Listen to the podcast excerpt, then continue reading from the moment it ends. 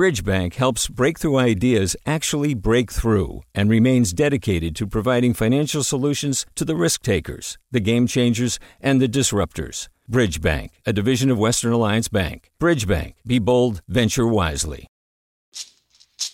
Hey, it's Glynn Washington from Snap Judgment. And if you love what you're hearing, and I know you love what you're hearing, please consider becoming a KQED member. Special access to cool events, behind the scenes footage, and so much more. Plus, you'll sleep better at night knowing you did your part for the community you depend upon. It's in you. Please be in it. Visit donate.kqed.org slash podcasts to sign up now. That's podcast with an S. Thanks. From KQED.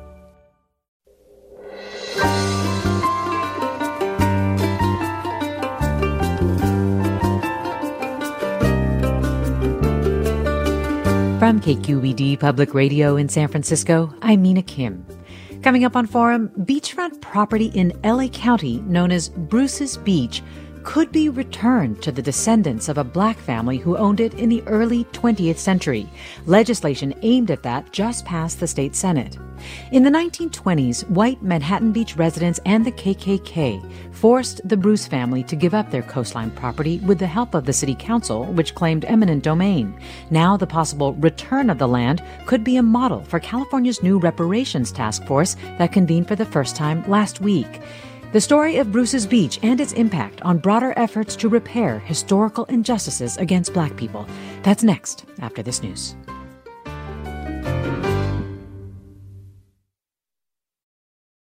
This is Forum. I'm Mina Kim.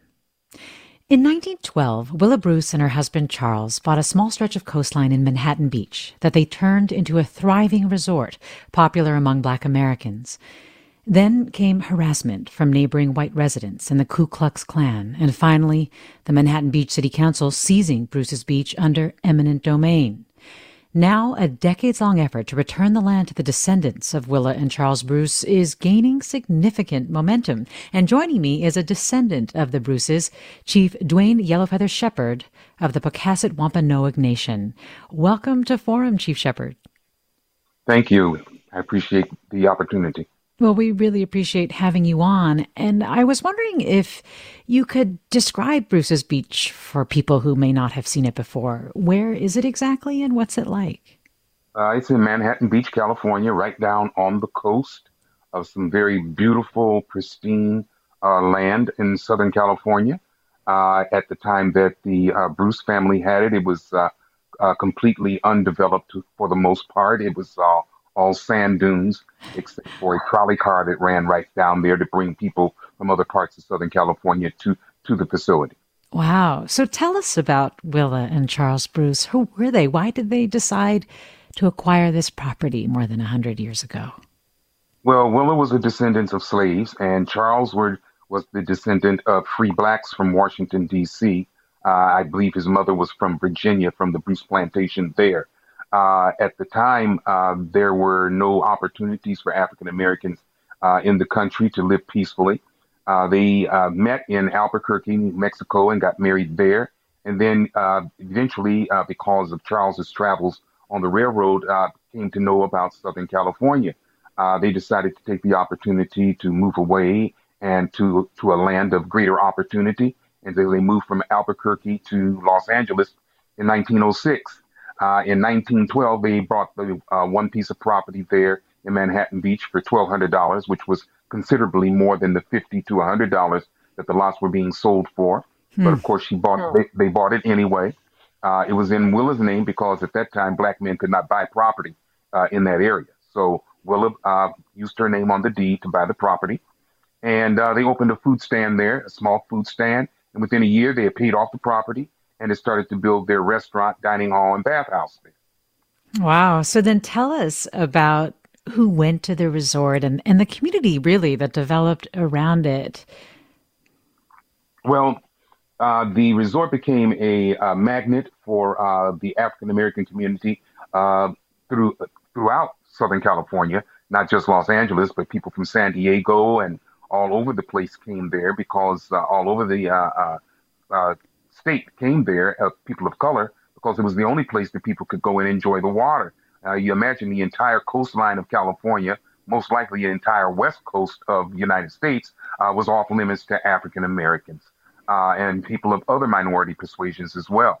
Uh, so uh, they uh, moved there in order to give people the opportunity to have their social functions and enjoy the water. So it was a magnet for um, black business people, uh, black socialites, uh, the black actors and musicians, uh, politicians, uh, even the black gangsters. Uh, it was a place where they could go and have their social functions that they could not normally have in the confines of their cities, uh, or either they were just inadequate for the larger crowds that they wanted to have.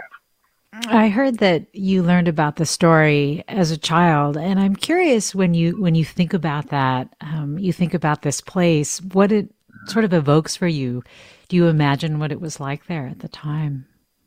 Um, well, you know, I was like I said, was pretty pretty young when I heard about the story. I didn't think much of it because they really didn't take they didn't talk about the terrorism that the family uh, endured at the hands of the Ku Klux Klan and the white residents and you know the municipalities there uh, uh, municipal uh, workers there. Uh, so I didn't think much about it until I got older and was tasked with putting together our family genealogy. Uh, so for the past 30 years, I've been researching uh, as much as I could about the Bruce family, as well as Charles and Willa Bruce, to find whatever we could of the pieces of who our various families were. We, we came from five different plantations owned by one family. Mm. So therefore, we were transferred from plantation to plantation our men were used to breed different families on each of those plantations. So we have all these nuclear families who are trying to find their original family lines, which we do through genealogy and uh, DNA. You're mentioning the racist hostility from the neighboring white residents there, the KKK. Can you just talk a little bit now about what your family and the black patrons experienced? Well, this has all been handed down by word of mouth through the family uh, through generations. We still feel the effects of it, some of us in the family. Uh, and, you know, they were terrorized by these people. They, they, you know, they, they burned mattresses under the uh, porch of the, of the resort, uh, trying to set it on fire. Uh, they had 24 seven, uh, phone threats, to the, to the resort all the time, around the clock, I should say 24 seven, meaning around the clock, phone threats to the family. Uh, they uh, slashed the tires of patrons. They did not just let the air out of these people's tires. They actually slashed their tires, and there was no Firestone tire company to go buy new tires back in, uh, in the local area at that time. So you can imagine the disruption there. They put up 10 minute parking meters. Uh, they had no trespassing signs in front of the resort so that um, people could not go right into the water right in front of the resort. They had to walk a half mile in either direction in order to get into the water. Uh, they uh, burned crosses. Uh, they fired shots at people. There were fights. They started fights with the African Americans there, which did not bode well for them. Uh, and um, you know, they basically the, it was a sundown town, so even the municipality, uh, the um, the sheriff's department there, or the constable at that time, got involved by you know harassing black residents that were there after dark. Mm. In the city of Manhattan Beach, can you talk about how it got involved and the series of moves it took to, to basically wrest the property from your family? Well, with with the influence of the Ku Klux Klan moving in, uh, the white residents uh, took up the uh, fight and took it to the um, to the uh, Manhattan Beach uh, Board of Trustees, which is now the City Council. Uh, they insisted that something be done about the the invasion of blacks into the area, and so the City Council passed an ordinance condemning any businesses on that area that they now call the Strand, which is right down on the water. This essentially put uh, Charles and Willa Bruce out of business, but they Charles and Willa Bruce out of business, but they continued until they finally uh, the city of uh, city of Manhattan Beach then condemned the property and decided to take it as eminent domain. Uh, and that's when Charles and Willa Bruce started to fight them in court in 1927. They went to court to fight the uh, the uh, process, also the offer of, I think it was $1,200 for both lots at that time, that they, they definitely did not accept. They wanted $35,000 per lot plus $50,000 in punitive damages. Uh, and that's because their lots had a business on them. All the other lots owned by people only had small homes there. but they had businesses and they wanted to be compensated fairly for them. And what was the city's justification for taking the property through eminent domain, the stated justification? Uh, they, sta- they stated that they wanted to put a public park there, uh, which they did not do. They took the land in 19, finally in 1929. They finally had lawfully taken the land from our family. Uh, they did not build a park there until 1957. So you're talking uh, 50 years, pretty. I mean, 30 years, pretty much, that they did not uh, actually follow through on their promise to build a, a public park, which indicates that it was taken for nefarious reasons. What happened to Willa and Charles Bruce after this? How did this experience affect them? Oh, it was devastating.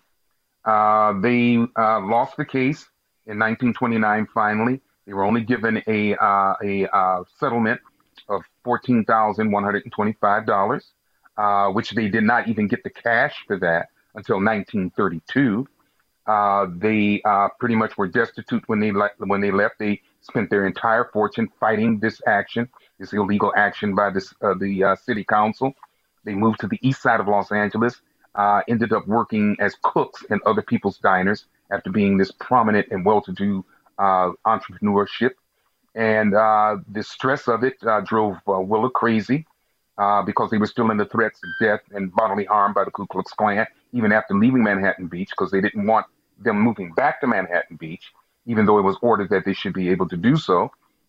And she lost her mind. She passed away in 1934.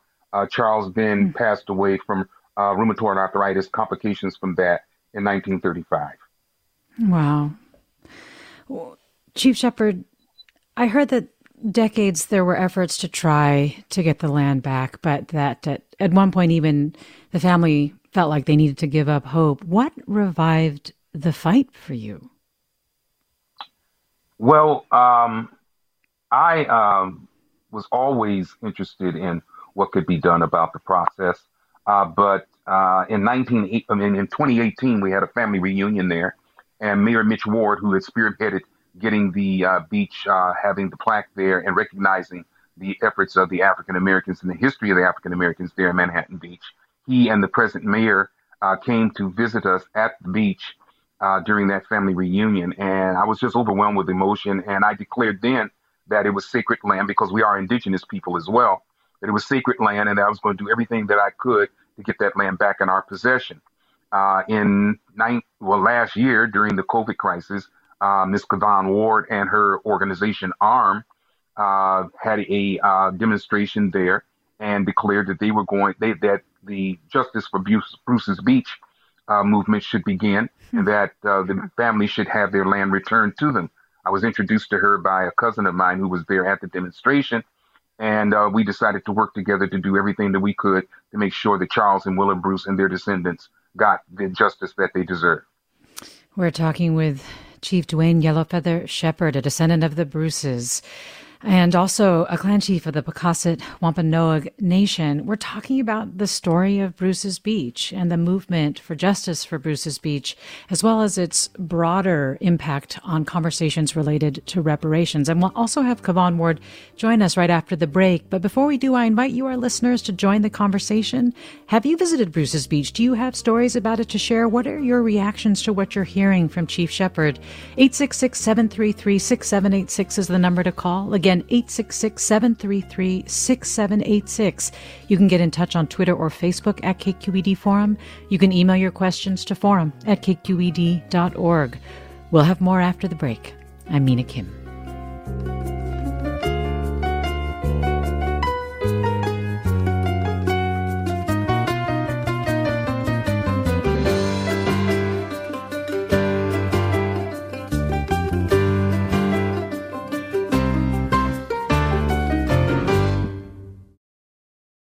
Support for Forum comes from San Francisco Opera. Set 10 years after a school shooting, the critically acclaimed opera Innocence takes us into a complex emotional journey where our understanding of innocence and guilt is constantly upended.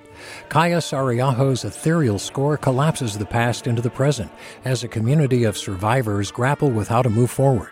Don't miss the highly anticipated American premiere of Innocence, June 1st through 21st. Learn more at sfopera.com. You're listening to Forum. I'm Mina Kim. We're talking about Bruce's Beach, beachfront property in LA County that could be returned to the descendants of a black family who owned it in the early 20th century. And with us is a descendant, Dwayne, Chief Dwayne Yellowfeather Shepard of the Pocasset Wampanoag Nation. And also joining us now is Kavon Ward, founder of Justice for Bruce's Beach. Kavon Ward, thanks so much for being on Forum. Hello, thanks so much for having me. So, you're a community organizer, and I understand your advocacy, as uh, Chief Shepard pointed out, has played a big role in the movement to return Bruce's Beach to the descendants of Willa and Charles. He mentioned. He mentioned an event on Juneteenth 2020. Can you tell us about that day and what happened that day? Yes, absolutely. So I was uh, a part of a group. I co-founded a group called Anti-Racist Movements around the South Bay, and that's when we started the movement for justice for Bruce's Beach. It was w- there when we realized that um, the plaque was a bit inaccurate and incomplete, uh, and then we also realized that the fact that the land had been stolen by these black entrepreneurs just it just didn't sit right with me. Um, you know, this country oftentimes tell us we need to tell Black people we need to pull ourselves up by our bootstraps, but the this was a family. This was a uh, these were people who who pulled themselves up by their bootstraps, but their bootstraps were taken, their boots were taken, and the socks were taken, and, and they were ran off of the land. And for me, it wasn't right, and I just felt moved spiritually to to do something about it. Can you talk about what Justice for Bruce's Beach came up with in terms of demands and and the reaction of the Manhattan Beach City Council? Absolutely. So we wanted to figure out a way legislatively and legally uh, that we could help uh, the family get their land back. And so initially, our strategy was to figure out legally how we could help. And we had some folks in our group who had connections with public counsel. And so uh, we got the family in contact with public counsel, and public counsel helped the attorneys uh, legally with what, whatever they decided to do. Um, and then legislatively, we were trying to figure out a way that we could have the land deeded back to the family, right? Because that was the ultimate goal. Um, and then also figuring out how we can get restitution for the family and just reparations overall for Black people choosing to live in Manhattan Beach because it's less than 1% Black people there. Um, and so when we realized, you know, we, we, we had a couple of, we had a march and a protest last summer, um, shortly after we created this petition on color of change. Um, and then that prompted the city council to create a task force for Bruce's Beach. Um, and one of the things they decided to do within that task force is to, to do more research uh, about what happened during the 1920s with Charles and Willa Bruce.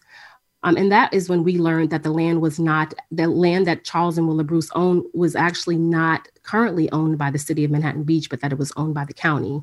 Um, so, with the help of Patrisse Cullors uh, and folks from uh, Color of Change, we figured out a way to put pressure on um, LA County, and, and, and Janice Hahn heard us and she responded. Now, at the city council level, my understanding is that they offered $350,000 for an art exhibit about the Bruces and rewording of a plaque at the park. Um, what was your reaction to that? I mean, it was, I felt like it was a farce. I felt like they were trying to make these symbolic changes that we weren't asking for. No one asked for a $350,000 art exhibit. In fact, no one asked for an art exhibit. I felt like that money should be used, should have been used to give to the family as, as part of restitution. Um, and then in terms of the plaque, yes, we asked for the, the language on the, the plaque to be changed, but they went along and decided that they were going to add a second plaque at the lifeguard training facility. And for me, it was just like, there you are again, making decisions about land that you don't own. Um, so it was just, I felt like it was worthless just in terms of the of the grand scheme of things in terms of what the family was actually owed. They wanted their land back. They should get their land back. They want restitution. They want to be paid for lost business enterprise over the last 95 96 years. They need to be paid for violations of their civil and human rights. And the city of manhattan beach offered nothing of that. And so i felt like i feel like the, the city of manhattan beach is essentially useless as you mentioned, you've been gaining some traction, though, with regard to the attention of LA County and ultimately the state. And we're going to dig into that a little more as we're going to be joined by a state senator in short order. But before we go there, I did want to ask you, Kavon Ward, you have talked about how you see the work that's being done on Bruce's Beach as a template for activism in other places across the country. Can you talk about why you feel that way? Absolutely. This is the precipice. This like this is we're on the precipice of making history. There's no other um, state in this nation that has given land back to Black people. Um, and so I am actually working with a group of women to um, start a national organization that will help get Black land back uh, for other Black families who have been reaching out to us, people who have been working so hard for 30, 40 years to get land back that, that was stolen from them. Um, and so I think that this is a part of what reparations is, is right? Is repairing the damage done. And, and, and some of the damage done was that, you know, land was stolen from Black people. And so we need to repair that damage and make sure that we get that land back to these people. Um, and so that's what my goal is, is to take this nationally and, and use this to, as a springboard to, to help other families around the nation. Kavon Ward, founder of Justice for Bruce's Beach, thanks so much for coming on. Thank you for having me. And I should mention that Kavon Ward and Chief Shepard are featured in the fourth episode of KQED's podcast, Sold Out, which explores housing as a form of reparations as well. Um, Chief Shepard, I also just wanted to get your reaction to how Manhattan Beach has responded. Uh, well, first of all, I, I need to clarify the name of my tribe. I don't want to get in trouble there. We're the Pocasset Wampanoag tribe of the Pokanoket Nation. Ah, thank uh, you. And, and, I'm a clan chief. I'm not the chief. I'm one of the clan chiefs that sits on the tribal council there. Uh, so yeah, the the city council has been, uh, you know, it, it, they they've been comical in the errors that they constantly commit in trying to resolve the issue of uh, the Bruce's Beach uh, justice for the Bruce's family. Uh, they've never reached out to us ever uh, about any of the issues that we have brought forth, the restitution, restoration, or the punitive damages uh, that uh, should be given to our family, the loss of generational wealth. there's never been an offer on the table at all regarding anything as far as justice for our family. Uh, so what they have done is uh, fall over themselves each and every time, trying to figure out another way of not to try and make themselves not look racist. And each time they make themselves look more racist.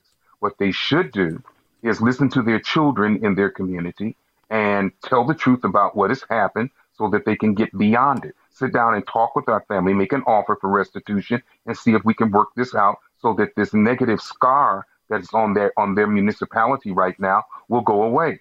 Uh, and for some reason, they seem unable to figure out that that's the thing that they should do. Uh, the first thing is to apologize to the Bruce family, which we're not looking for the apology. The reason I say they should apologize is to set the example for their youth uh, that this is the thing to do, that you admit that something was wrong and that you apologize for it and you try to make amends for it and move forward. That's the mature thing to do. And that's not happening in Manhattan Beach right now. We're talking with Dwayne Yellowfeather Shepard, a descendant of the Bruces, a clan chief of the Pocasset Wampanoag tribe of the Pokanoket Nation. Thank you, Chief Shepard, for clarifying that for us. I really appreciate it. And there's a comment from listener James who writes, I grew up in Manhattan Beach, California in the 60s and 70s. I'd never heard of this, never. I was aware, however, that the KKK had a longtime presence there, and that the silent film star William Haines, who was openly gay, had been run out of an unincorporated adjacent area called El Porto, which was subsequently annexed by Manhattan Beach. I mean, this is one of the big things, right? Chief Shepard is is really raising awareness still to this day of the story, which has taken really decades to come out. Absolutely.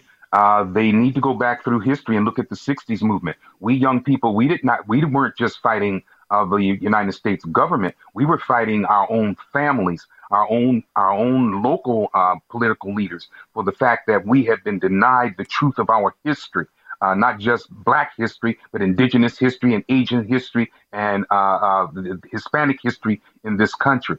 And so, therefore, the young people in Manhattan Beach have now come together along with Black Lives Matter and the other organizations there pushing for justice for Bruce's Beach because now they are angry that they have been wrong and have been denied the uh, the truth about what has happened in their city. It's the same situation that they're having in uh, uh, in uh, Tulsa right now, in Greenwood that young people have left that city, gone to college, and had people, uh, had professors talk about what had happened in Greenwood uh, and then stood up to say that they, you know, that that didn't happen in their city. To find out that they had been denied the truth and were embarrassed at the fact that they didn't know what actually happened in their city. And that's what's happening in Manhattan Beach right now. These young people are livid, and I believe that they're going to make changes to that city council at these next elections. And that's what city council better figure out on how they're going to make sure that these young people want them and not someone else. Well, joining us now is Senator Steven Bradford, representing California Senate District 35, which includes parts of LA County. Senator Bradford, thanks so much for joining us. Thank you for having me. And as we were talking about earlier, ultimately it's LA County who owns the land now. Can you talk about how LA has been working with you at the state level to try to return the land to the Bruce family's descendants? We've been working in collaboration, and I want to thank uh, Supervisor Hahn for her great leadership, as well as Supervisor Holly Mitchell for jumping in with both feet as soon as this was brought to their attention. Uh, that the opportunity presented itself in order to uh, transfer this land back to the family where it rightly belongs. Um, and the state's involvement in it is because uh, we deeded the land to the county in 1995, and we put a series of restrictions on how that land could be used. And we now have to remove those restrictions to free the county up to do what is clearly the right thing in returning this property back to the Bruce family. So uh, we've been working in concert since. Uh, you know, three months ago uh, to make sure that this happens expeditiously as possible. It's an urgency clause on the legislation, which means that uh, as soon as we get it to the governor's desk uh, and he signs it, it goes into effect immediately. So, uh, I see. But but how soon could that happen? So we understand that it passed the Senate. It goes to the Assembly now. Uh, how soon do you think it could be on the governor's desk here? Are you it getting could be on the governor's yes. desk mm-hmm. in 30 days if it depends on how quick it makes its way through the assembly. If they put a rush on it, uh, uh, last Friday was the House of Origin deadline, so now the bills go to the uh, other house. Our, all, all our Senate bills are now in the assembly, and all the assembly bills are now in the Senate. So it's just a question of uh, setting uh, the measure. SB 796 for committee hearing. It could be up in natural resources next week and can move on to uh, what other community, uh, committee that it might have to go through appropriations. And it could be on the floor literally in two weeks if they make this a priority. So the governor could clearly be signing this before the end of June. Hmm. Well, let me go to caller Roberto in South San Francisco. Hi, Roberto. Thanks for calling in. Thanks for having this conversation. Um, the, the comment I wanted to share is that, you know, for me, this situation is ultimately representative of um, of what we're wrestling wrestling with as a nation right now. You know, there's uh, there's the notion that we're trying to reckon with our nation's history, um, and of course, there are, there are many folks who are unwilling or unable to reckon with that history. Uh, I seek the efforts by the Republicans uh, at the state level to prohibit these histories from being shared in the history books is part of an effort to forget and to move on uh, without reckoning with that history. And mm. I think the, the greatest fear is for folks to let go of resources uh, that have been inherited as a result of stolen labor and, and stolen land. You know, for Native folks, uh, for Black folks, for all folks uh, for whom the U.S. government has always stood up, uh, as it, as with the example of this history, has always stood up uh, for the theft and injustice um, in, in the process of building white wealth uh, at the expense of the wealth of all other folks in this nation. Well, Roberto, let me get Senator Bradford's reaction to what you're saying, because Senator Bradford, I know that you have specifically said that some may question whether we should return public land to address something that happened nearly 100 years ago or even longer. How do you respond uh, this is this questions. is not public land. It was stolen from the Bruce's family under the guise of a uh, building a public park that was 30 plus years before mm-hmm. it was mm-hmm. ever even considered being built. So uh, this is not public land. And again, as the caller stated, uh, I, I saw a young African American young lady uh, last week, and she had a T-shirt on and says they've stolen more than we've ever looted, and that's America. America has stolen more from the Native Americans, more from African Americans and our Asian and Latino brothers than has we've ever taken. We've given more to this country. So this is righting a wrong and returning the property back to the Bruces. It would have never been public land. It was under private ownership by not only the Bruces but the six other surrounding families, and they used eminent domain to take this property. Uh, what do you think? Yeah, about Roberto's other point, I feel like in terms of he, he talks about this as our nation's dilemma. I think he also is alluding to just the discomfort, the the desire to forget. Do you think that that's also a very real and powerful force in this? It, it is. I mean, the denial, the refusing to just simply apologize, the acknowledgement, the reconciliation that is due uh, in America. The just the fight we have every year in the legislature for ethnic studies. If we had ethnic studies, we would know about these uh, stories. We would start teaching them in grade school. But we have a fight every year just to have ethnic studies to tell the true American story. And if we did that, you know, folks would have to look themselves in the mirror, but far too many of them saying, "Oh, that happened so long ago." I dare you to tell our Jewish brothers and sisters to get forget about the Holocaust. I dare you to tell our Armenian brothers to uh, uh, forget about the Armenian genocide, but they continue to want you to forget about the racism and slavery here in America.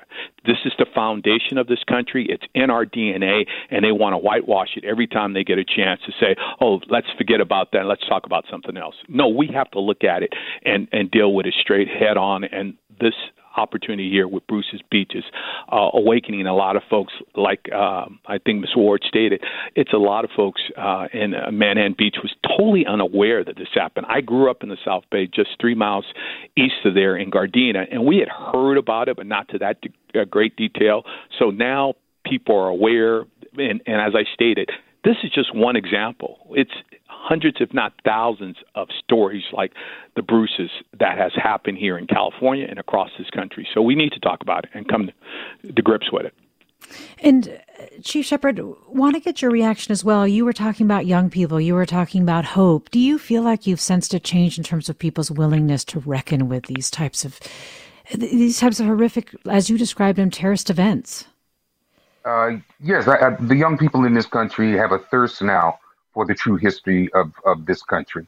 Uh, they they're more tolerant uh, with uh, the various races that make up their society, and they want to move forward uh, in a, in a more congenial manner with their fellow man.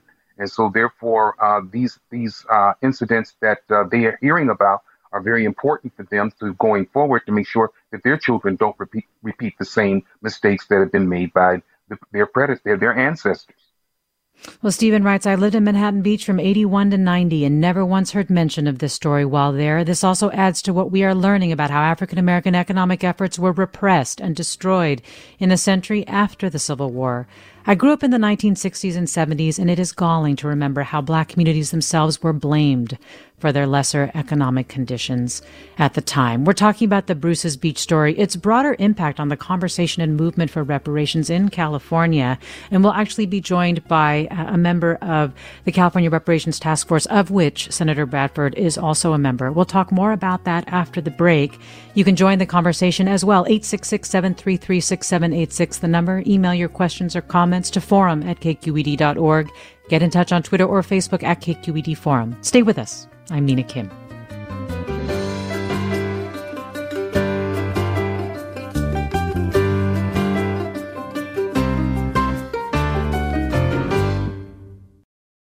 We've all got those parts of our house where the internet just won't go. Well, if you had wall to wall Wi Fi from Xfinity, you could worry less about dead spots. Because with wall to wall Wi Fi from Xfinity, you get fast speeds, reliable connection in every room, and power for all of your devices, even when everyone's online. That's wall to wall Wi Fi only with Xfinity. Restrictions apply, not available in all areas, actual speeds vary. Welcome back to Forum. I'm Mina Kim. We're talking about Bruce's Beach with a descendant of the Bruces, Dwayne Yellowfeather Shepard, a clan chief of the Pocasset Wampanoag tribe of the Wampanoag tribe of the Pokanoket Nation. Also, st- uh, Senator Steven Bradford is with us, representing California's Senate District 35, includes parts of LA County, and author of Senate Bill 796. I should also mention that Senator Bradford is chair of the California Legislative Black Caucus and of the Senate Committee on Public Safety. And let me go to callers who are reacting to this story and the things that they are hearing. Fred in Mill Valley join us. Hi, Fred. Thanks for waiting. Hello. Listen, I grew up in the Manhattan Beach area uh, from the mid 60s to the late 80s, and uh, in the the housing density from the southern border to the northern border of the beach area is is really high. All the houses are built right next to each other, except for this one area. It's just it was just a green strip of mowed lawn. And I always question that, and I never got any answers. Like even through middle school, but in high school, I found out that uh, blacks lived there and they were burnt out. And what was your reaction to hearing that, Fred? I was I was kind of in shock because it didn't reflect the people I knew that lived there. Um, I knew when I was growing up in the late in the early excuse me in the mid '60s when I first moved there, there was some Klan uh, activity still, but it faded away by the 80s and 90s. But, you know, right now, I didn't, there was no name attached to that land. And for me personally, until about, about six years ago. And now I'm seeing photographs of the families and the visitors, and this, it's just crazy. Well, well you know, Fred, this is a real story. These are real people. Yeah, Fred, I, I, appreciate hearing your reaction. And I actually want to bring Lisa Holder now into the conversation. Lisa Holder is a Los Angeles based civil rights attorney with a private practice in Pasadena, also of counsel to the Equal Justice Society, and a recent appointee to California's Reparations Task Force. Lisa Holder, thanks so much for joining us. Lisa Holder, are you there? I, I believe you might be muted, Lisa Holder. Yeah, I'm sorry about that. It's oh, a no, pleasure. No problem. a pleasure having you as well. Um, and uh, well, one of the things I wanted to ask you, just coming off of Fred's point, is what role do you think the effort to return property and provide restitution to Bruce's Beach, you know, the descendants, what that can play in the broader efforts of the task force? What role it can potentially play? Well, you know, just in response to what the caller said and, and the and the caller prior to that as well. What what both those callers are alluding to is is the fact that in this country we have a, a white supremacist master narrative. And what I mean by that is that everything that we are taught, everything that we learn, our education system, our values are constructed around a master narrative that uplifts white people and subjugates, continues to subjugate African Americans and people of color and the history um, of those subjugated peoples. And so there, we are now in a moment of reckoning with that white supremacist master narrative. The caller talked about how he grew up right near Bruce's Beach and he never heard anything about that story. What does that tell you? That story has been purposefully hidden. Like the senator said, there are hundreds, thousands, tens of thousands of stories about African Americans and the subjugation that we have faced in the last four centuries that have been purposefully hidden. There's also so many stories about ways that African Americans have tried to elevate themselves and about ways that African Americans have contributed to the development of American society. But like what we saw in the film Hidden Figures, those stories about our contributions have been purposefully hidden. So the value of uplifting and amplifying a story like Bruce's Beach and the value of doing the right thing in terms of returning that land to the rightful owners and paying recompense for all of the economic benefits that that family has lost over the last hundred years. Economic benefits that they would have had had they been able to keep their land. The, the value of this today, what, what you are doing in terms of elevating that story, what the senator is doing in terms of fighting for redress for those folks, is that it, it, it is the truth. It finally gives folks access to the truth of our history and allows us to atone for the sins of our ancestors and for the continuing sins that allow certain people to attain generational wealth and privilege, outsized privilege, and others to just continue to be impacted by this cumulative impact of generations of subjugation. It allows for truth, it allows for reconciliation. That is the value of this story and the recompense that will be forthcoming to this family. So, Lisa Holder, could you give us a sense of where this task force, this reparations task force, is at? Because we know that it just began convening meetings last week. So, what stage would you say it's at in terms of a process of looking at reparations? And, and what do you think is important for the public to understand about what its goal is, what it wants to try to achieve? Well, procedurally, we are at a very, very early stage. Um, the reparations task force was convened based on um, AB 3121, um, which is a law that was recently passed in the California Congress that allowed for uh, academics, practitioners, uh, and experts to study uh, the case for reparations. So we we just convened for the first time last week and that law allows us to study and evaluate the case for reparations for 2 years and to produce a report and produce recommendations to the mm. legislature as to how to proceed. So this is the first week in a 2-year process. So we're very early on in the process. Would it be safe to say that there's still a period of time of trying to sort of distill and agree on what reparations can be, what it means and can be for the task force? Well, that's going that's part of the analysis that we're doing. What what constitutes reparations? Right. What can it be inclusive of? what is the scope of reparations? That is all the work that the task force will be doing over the next two years. And that is part of our mandate to really uh, define uh, reparations for African Americans um, and to define the scope, mm-hmm. as well as the specifics of how it will be implemented. And let me go to more calls. Again, 866 733 6786, the number. If you'd like to join, email address forum at kqed.org. Get in touch on Twitter or Facebook at KQED Forum. Gina in Aptos, join us. Hi, Gina. Good morning. Thank you for having me.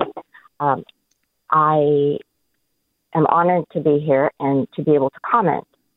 Um, I wanted to add um, to Ms. Holder's comment. Um, I really support her efforts and um, hope that in their study over the next two years, um, I hope that um, they consider all views, meaning if we have 360 people in a circle watching the same event, we will all walk away writing a different version of that history, even though we were all there at the same moment.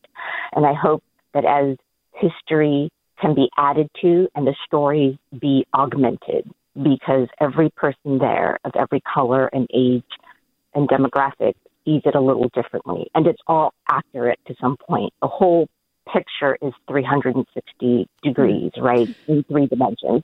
Uh, but that wasn't actually the point of my call, which is um, I completely understand the wrong that has happened and how entities use eminent domain to um, confiscate land that they need supposedly for the public benefit. And I, I, I support and understand the reparations to the original owners of Black Beach. It's a, it's a Bruce's it's a, Beach. Mm-hmm. Bruce's Beach, Bruce's Beach. It is a, a shame what has happened. And clearly there are long term damages for generations to come still. What I wanted to, the question I wanted to bring out for people to think about is this why stop there? Would, would it potentially not lead to or could go to, or why not return all of the United States of America to the indigenous people? If they have received, and I apologize for not being more educated in this area, uh, they have received some reparations. It clearly is not um, equivalent to what they have lost. So, so Gina, and I think, I, yeah, sorry. Finish your thought.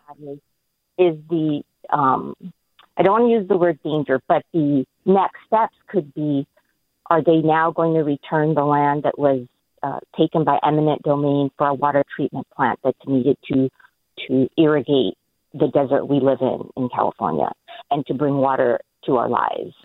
Um, so, well, let me put your question to Steven Bradford, uh, who is also a member of the state's repara- reparations task force, and, and see if you want to respond to what Gina is asking, and then I can also ask Lisa Holder to comment well, as well. I, I, I mean, we won't be able to return property in every scenario. This is a unique situation, as stated by the folks who grew up in Manhattan Beach, who clearly uh, shared that this land has been vacant since they grew up there and um it never was used for the purpose so we know plenty of families have lost their land everywhere there's been a freeway in America, it has usually gone through an, a community of color. And they've taken that property by eminent domain. So, can we restore that? But what reparations can look like for those families who have been damaged is similar to our GI Bill and we can afford free education uh, to our CSUs and UCs. We can f- uh, provide uh, low income, I mean, uh, zero down payment or no down payment uh, for first time home buyers. We can provide Medicare. We can f- provide child care to those descendants. So we're those are the first steps. Those are easily to uh, achieve and uh, and design, just modeling what we've done for our G, uh, uh GIs after the World War II by President Roosevelt. So that's how I will look at it. As far as being able to return all property, no, we know that's not possible because of just the infrastructure that has been put put in place. But where land has not been used, where it was taken uh, for purposes, you know, under false uh, guise and false pretenses, as uh, with the Bruce's family, where this land is still available. Let's look at those opportunities. Much of what our Native American brothers and sisters have right now are their casinos on reservations that wasn't necessarily their native land, but it's land now that they have turned, you know, made uh, lemonade out of lemons because that land that was given to them wasn't farmable, wasn't able to raise cattle, but now they have a oasis of gaming that has gen- generated wealth for uh, um, those tribes and those members of those tribes. So it's examples that we can use. We're talking about Bruce's Beach and its impact on the broader movement for reparations in California. You're listening to Forum. I'm Mina Kim. Ella in Berkeley, join us. Hi, Ella. Good morning. Thank you for having me. I feel honored. Well, we're glad um, you called in. What would you like to share? What's on your mind, Ella? Well, um, I'll be honest. Uh, I'm very thankful for all of your callers that you have on. Um, I mean, all of your uh, your uh, interviewees. Uh, I was wondering. My particular case is I've suffered systemic racism all my life since I was a child, and I had no idea what it was. I thought that the problem was me, of course. my mother is French, and uh, I was born in France. She's uh, oh Caucasian French. My father is an African American from Creole from Louisiana, and uh, when I asked him why he wasn't around in my life, he told me he was too busy fighting a white man's war. I'm kind of bent out of shape, just an average African American. I'm wondering if you're, uh, if, if you could have your people comment on what an African American can do to, let's say, strengthen themselves and be available to support in such causes like reclaiming land mm. such as Bruce Beach and be able to work on some of the other causes of the tens of thousands of lands that were taken from African Americans. Well, Ella, I really appreciate you sharing how you're feeling and, and also the background about your family. And Lisa Holder, there certainly are ways for the public, at least with regard to the reparations task force, to be involved, right? Or to get involved? Yeah, um, and I will get to that in one second. I do want to thank that caller for sh- sharing some of the emotional aspects yes. of of racism. You know, because this is something that Black people have struggled with emotionally for centuries, and it continues today. The American Psychological Association determined that racism actually kills. It takes years off the lives of Black folks. It creates tremendous mental health burdens, as well as um, physical, biological, and health burdens. So it, racism actually kills, right? And if you look at uh, if you look at um, stats on life expectancy, you will see that African American men have a life expectancy that's 10 years less than their white male counterparts. And much of that is due to the experience of racism and the emotional, physical, mental health, and health toll, medical health toll that it takes on us. So thank you for relating that story. Um, to the caller. And we but just have 30 I, seconds as a holder, say, yes. yeah, and what I will say specifically, is what we can do to support um, movements like Bruce's Beach and the task force. Um, it's so important to get involved um, with the task force. Everything that we do is public. And if you go onto the Attorney General's website, um, the the the civil the, the civil rights uh, uh, uh, Department of the Attorney General's website will talk about when we have meetings, what's been discussed, ah and, and next steps. So and that's that's a great resource. And, and Chief Shepard, just very quickly in the last 10 seconds, I'm curious if you would share ultimately what return and repair would communicate to you with regard specifically to Bruce's Beach. Well, it would certainly help us uh, and our family repair the damage that's been done by the ancestors of the people of Manhattan Beach. Uh, we therefore, you know, would be able to take care of uh, college tuitions and mortgages and incubate businesses for our family and move our family into the future that we've uh, that Charles and Willa Bruce always been fighting for us. Well, my thanks to you and all our guests. This is Forum. Funds for the production of Forum are provided by the members of KQED Public Radio and the Germanacos Foundation and the Generosity Foundation. Support for Forum comes from San Francisco Opera.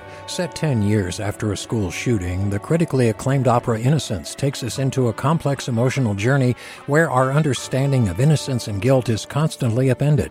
Kaija Saariaho's ethereal score collapses the past into the present as a community of survivors grapple with how to move forward.